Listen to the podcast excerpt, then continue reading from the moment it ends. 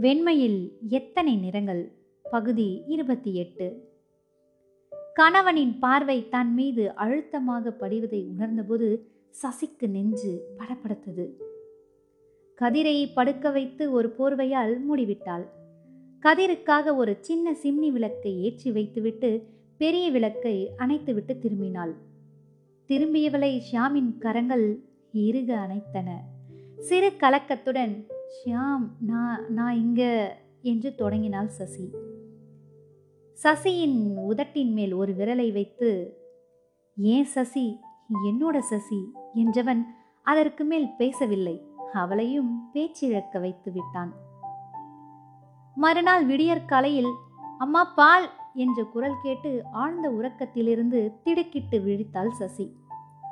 கணவனின் கைகளை மனமின்றி விலக்கியபோது இப்படி அயர்ந்து தூங்கி எத்தனை காலம் ஆயிடுச்சு என்று தோன்றியது அவளுக்கு. பாலை வாங்கி வைத்துவிட்டு காலை கடன்களை எல்லாம் முடித்து சசி வேலைகளை தொடங்கியபோது கதிர் விழித்து விட்டான். எழுந்தவுடனேயே அப்பாவிடமும் போய் அவனையும் எழுப்பி விட்டான். கையை உயர்த்தி சோம்பல் முறித்தபடி அப்பா இப்படி தூங்கி எத்தனை காலம் ஆயிடுச்சு என்றான் ஷியாம். திகைப்புடனும் ஆனந்தமாகவும் இருந்தது சசிக்கு. ஆண்கள் இருவரும் பல் துளக்கிவிட்டு வந்ததும் கதிரிடம் கேழ்வரகு கஞ்சி கலந்த பாலையும் ஷியாமிடம் காஃபி டம்ளரையும் நீட்டினாள் சசி. உனக்கு? என்று கேட்டுவிட்டு ஒரு வாய் அருந்தினான் ஷியாம். "ம், அப்புறம்தான். இங்க ரெண்டு டம்ளர் தான் இருக்கு என்றாள் சசி புன்னகையுடன். கண்களில் சட்டென எட்டி பார்த்து குறும்புடன் நாம ரெண்டு பேரும் மாறி மாறி குடிப்போமா? என்று சிரித்தான் ஷியாம். முகம் சிவந்த போதும் அந்த சிரிப்பை கண் கொள்ளாமல் பார்த்து மகிழ்ந்தாள் சசி. அம்மா குட்டி பொண்ணுக்கு என்று சசியிடம் கொஞ்சம் கஞ்சி கலந்த பாலை வாங்கிக் கொண்டு தோட்டத்திற்கு சென்றான் கதிர். செல்ல முன் திரும்பி பூனைக்குச்சி பார்க்க வரீங்களாப்பா? அழகாக அழகா இருக்கும் என்று ஷியாமுக்கு ஆசை காட்டினான். ஆனால் அப்புறமாய் பார்க்கிறேனடா கண்ணா என்று அனுப்பிவிட்டான் ஷியாம். கதிர் சென்றதும் குனிந்து சசியின் நெற்றியில் முத்தமிட்டுவிட்டு வெளிச்சம் கொஞ்சம் கொஞ்சமாக குறையவும் அங்கங்கே தண்ணியும் தேங்கி நின்னதுனால காரை ஆசிரமத்துக்கு பக்கத்துலேயே நிறுத்திட்டு வந்துட்டேன். இப்போ போய் காரை எடுத்துகிட்டு வந்துட்டுமா? என்றவன் இளமுறுவலுடன் காரை பார்த்துட்டா கதிர் ரொம்பவே சந்தோஷப்படுவான் என்று ரசனையுடன் கூறினான். சசியின் கன்னத்தை ஒருமுறை ஆசையுடன் வருடிவிட்டு கிளம்பினான். அப்போது வாயில்புறம் அரவம் கேட்டது. யார்? என்று எட்டி பார்த்த சசிக்கு ஒரு கணம் நெஞ்சு நின்றது. வந்து கொண்டிருந்தவர் அன்னை தேவகி. வெளியே செல்வதற்காக இரண்டு எட்டு எடுத்து வைத்திருந்த ஷியாம் இயல்பாய் நின்று கவனித்தான். ஆனால் அவன் உடல் விரைப்புடன் நிமிர்வதை சசி கண்டாள். அதே சமயத்தில் ஷியாமை கண்ட தேவகியும் வாயில் கதவின் அருகில் அப்படியே நின்று போனார். கை வேலையை விட்டு எழுந்து பாய்ந்தோடினாள் சசி. ஷியாமின் கரத்தை பற்றி தடுப்பது போல இழுத்து அவசரப்பட்டு எதுவும் சொல்லிடாதீங்க ஷியாம் என்றால் பதற்றத்துடன். ச்சே என்ன சுயநலம் எனக்கு? அம்மாவை பத்தி நேத்தே சொல்லாம போனேனே என்று தன்னையே நொந்து கொண்டாள்.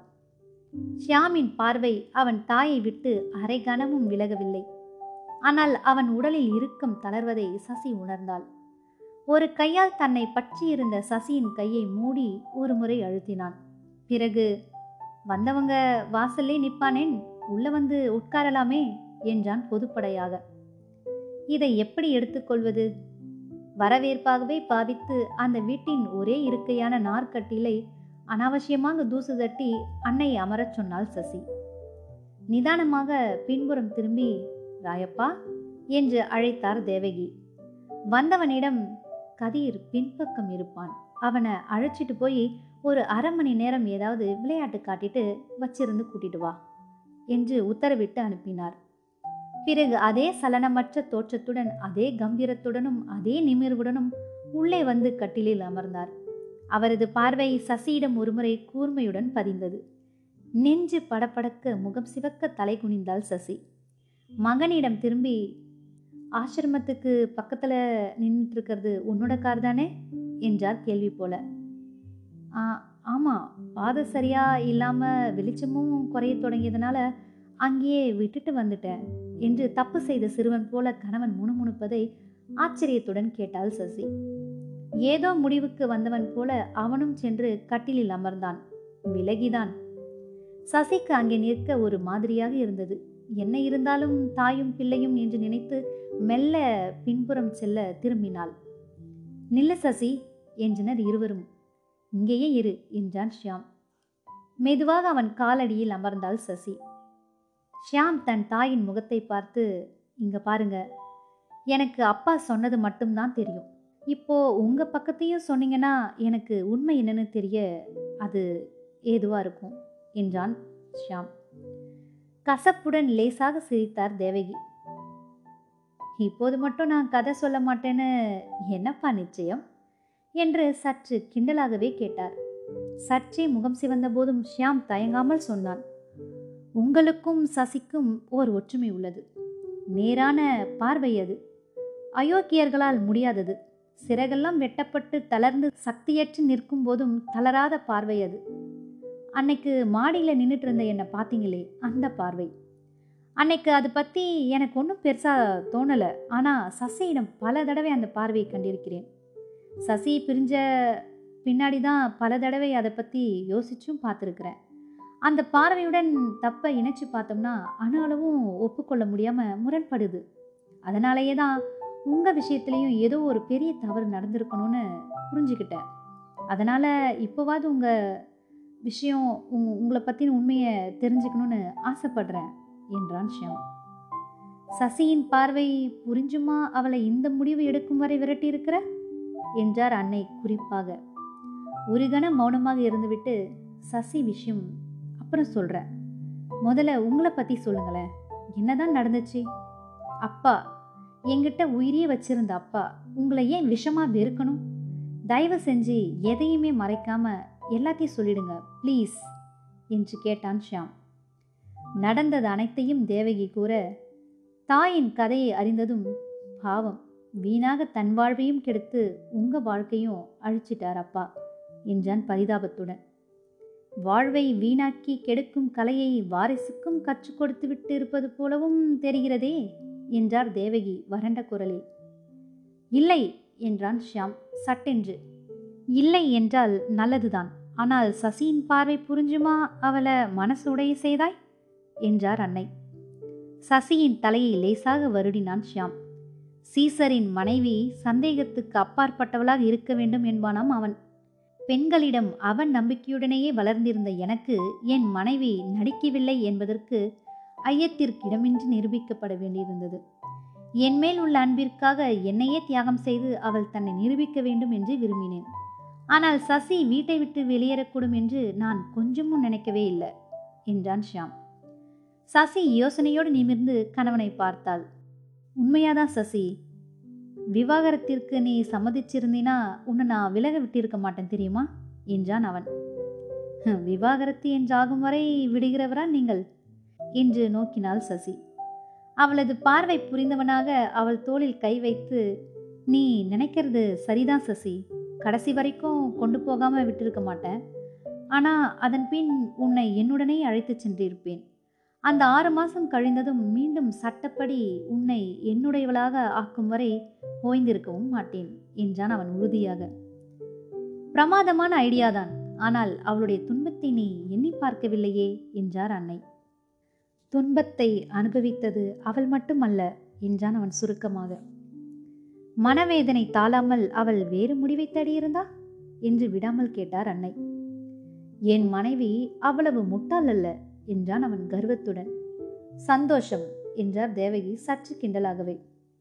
அவன் முகம் கன்றுவது கண்டு சற்று இரக்கம் கொண்டவராக சசியை பத்தி டாக்டர் வீட்டில் விசாரிச்சிருப்ப என்று பேச்சை திருப்பினார் தேவகி. ஆயினும் அவர் குரலில் மற்றவரிடம் பேசும்போது காணப்படும் ஒரு நெருக்கம் இல்லாதிருப்பது சசிக்கு வியப்பாகவே இருந்தது. வீடு எங்கன்னு மட்டும் கேட்டேன் என்றான் ஷியாம். கதிரை பற்றி அங்கே விளக்கம் சொல்லியிருப்பாங்கன்னு நினைக்கிறேன் என்றார் அன்னை. ஆச்சரியப்படத்தக்க விதமாய் அவனை பற்றிய பேச்சே எழவில்லை. ஆனால் குழந்தையை பற்றி யாருடைய விளக்கமும் எனக்கு தேவையும் இல்லை என்றான் அழுத்தமாக. அவ்வளவு நம்பிக்கையுள்ளவன் இந்த மூன்று ஆண்டு காலமாக அவளை பற்றி அறிய ஒரு முயற்சி எடுக்கலையே என்று விடாமல் வினவினார் மூத்தவர். அவருக்கு மருமகளை தன் மகன் நடத்திய முறை சற்றும் பிடிக்கவில்லை. குனிந்திருந்த சசியை பார்த்தபடி சற்று நேரம் பேசாது இருந்தான் ஷியாம். ஆனால் சசி நிமிர்ந்து போனது போகட்டுமே என்று மேலும் ஏதோ சொல்ல முயன்றாள். அவளை தடுத்து இது நீயும் தெரிஞ்சுக்க வேண்டி ஒன்றுதான் சசி தெரிஞ்சுக்கோ என்று அவளிடம் கூறிவிட்டு தாயிடம் திரும்பினான். சசி தன் கடிதத்தில் மூன்றாண்டு காலம் கெடு வைத்திருந்தாள். அந்த காலத்திற்குள் அவள் என்று வந்து நின்றாலும் கடிதம் சக்தி இழந்ததாகிவிடும் எனவே அந்த மூன்று ஆண்டுகள் முடியும் வரையில் பொறுத்திருந்தேன். சசி மறைந்திருந்து கண்காணிக்கிறாளோ என்று சிந்தாமணியின் தொடர்பை கூட விடாமல் இருந்தேன். எனக்கும் கடினமான காலம்தான் இந்த மூன்று ஆண்டுகளும் ஆனால் மனதில் நெருடலுடன் உடனே சேர்ந்து வாழ்வதை விட எத்தனை காலமானாலும் இருவரும் கஷ்டப்பட்டு காத்திருப்பது மேல் என்று நினைத்தேன். பத்து நாட்கள் முன்னதாகவே நடவடிக்கை எடுத்திருப்பேன். ஆனால் வெளிநாடு செல்ல வேண்டிய கட்டாயம் ஏற்பட்டு போயிற்று. அங்கிருந்து நேற்றுதான் வந்தேன். வந்ததும் வராததுமாக சசியை பற்றிய தகவல் தானாக என் மடியில் வந்து விழுந்தது. சிந்தாமணி என்றாள் சசி இன்னும் சிறு பயத்துடன். அந்த பொண்ணு சொல்லலனா? என்று இன்னும் சந்தேகமாகவே கேட்டார் தாயார். சசி பத்திரிகை படிப்பாள். எல்லா பத்திரிகைகளுமே அவள் மீண்டும் வந்து சேரும் வரை என் விருப்பத்தை தொடர்ந்து தாங்கி வந்திருக்கும். என்றான் அவன் இலகுவாக. ஓஹோ இப்ப என்ன செய்வதா உத்தேசம்? என்று கேட்டார் தாய். வியப்புடன் அன்னையை பார்த்தான் ஷியாம். நான் எத்தனையோ குறைகள் உள்ளவன்தான். இருந்தாலும் பொறுப்பின்மை அதில் ஒன்று கிடையாது. வேறு நினைவு இருந்திருந்தால் நேற்றிரவு இங்கே வந்திருக்க மாட்டேன் என்றான். உண்மை என்பதை உணர்ந்தாள் சசி. அவனுக்கு பிடிக்காத பிள்ளை வந்தபோதும் அது பற்றி தெரிந்த பின்னர் அது இறந்து பிறந்து மீண்டும் உடல் தேரும் வரை அவன் விவாகரத்து பேச்சு கூட எடுக்கவில்லை. உனக்கு வேணும்னா எண்ணங்கள் பல இருந்திருக்கலாம். ஆனால் சசி உன்னோட வருவதை விரும்பாமல் இருக்கலாமே. சசியை நீ நடத்திய முறைக்கு வேறு பொண்ணா இருந்தா திரும்பி கூட பார்க்க மாட்டா என்றார் அன்னை. கேட்டிருந்த இருவரில் அதிகமாக தூக்கி வாரி போட்டது சசிகா ஷியாமுக்கா என்று சொல்வது வெகு கடினமாக தான் இருந்தது. அடிப்பட்டார் போல சசியை வெறித்து பார்த்தான் ஷியாம். அந்த பார்வையை தாங்கிக் கொள்ள முடியாமல் அதெல்லாம் ஒன்றும் இல்லைங்கம்மா நான் மறந்து கூட போயிட்டேன் என்றாள் சசி. ஆனால் குழந்தையை விட்டு சசி பிரிஞ்சிருக்க மாட்டாளே நானும் அப்படிதான் என்றான் ஷியாம். ஆச்சரியமாக புருவங்களை உயர்த்தி சசிக்கு தான் பால் ஊட்டி வளர்த்த பாசம். உனக்கு என்னப்பா? என்று வினவினார் தாய். மறுக்காமல் நாத்திரப்படாமல் ஷியாம் பொறுமையாக பதில் சொல்வது சசிக்கு சற்று ஆச்சரியமாகவே இருந்தது. இதை எப்படி சொல்றது? நேத்து அவனை முதன் முதலாக பார்த்ததுமே தன் அசைவுகளால் அவன் தன் இனியை தாயை தான் நினைவுபடுத்தினான். அதே நேர்பார்வை அவனிடமும். அந்த கணத்திலேயே என் பிள்ளையின் இளமை பருவத்தில் மூன்று ஆண்டுகளை நான் இழந்து விட்டேன் என்பதை வருத்தத்துடன் உணர்ந்தேன் என்றான் அவன் உண்மையான வருத்தத்துடன். கூடவே எங்கள் குழந்தை இறக்கவே இல்லை என்பது போல ஒரு எண்ணம் எப்படியும் சசியின் குழந்தை என்னுடையதுதானே என்றான் தெளிவுடன். அந்த எண்ணம் இருந்தால் எல்லாம் சரிதான் ஆனால் நீயும் கதிரை சட்டப்படி தத்தெடுத்து கொள்ள வேண்டியது இருக்கும் முதலில் அதை செய்துவிடு என்று எழுந்தார். பொதுப்படையாக வரேன் என்று சொல்லிவிட்டு கிளம்பினார் அன்னை. அன்னை திடீரென்று கிளம்பும் சசி கலக்கத்துடன் எழுந்தாள். தாய் தன் மகனிடம் எதையும் எதிர்பார்க்காது கிளம்பியது சசிக்கு என்னவோ போல் இருந்தது சசி ஷியாமுடன் செல்வாளா? தொடர்ந்து கேளுங்க வெண்மையில் எத்தனை நிறங்கள்? நன்றி.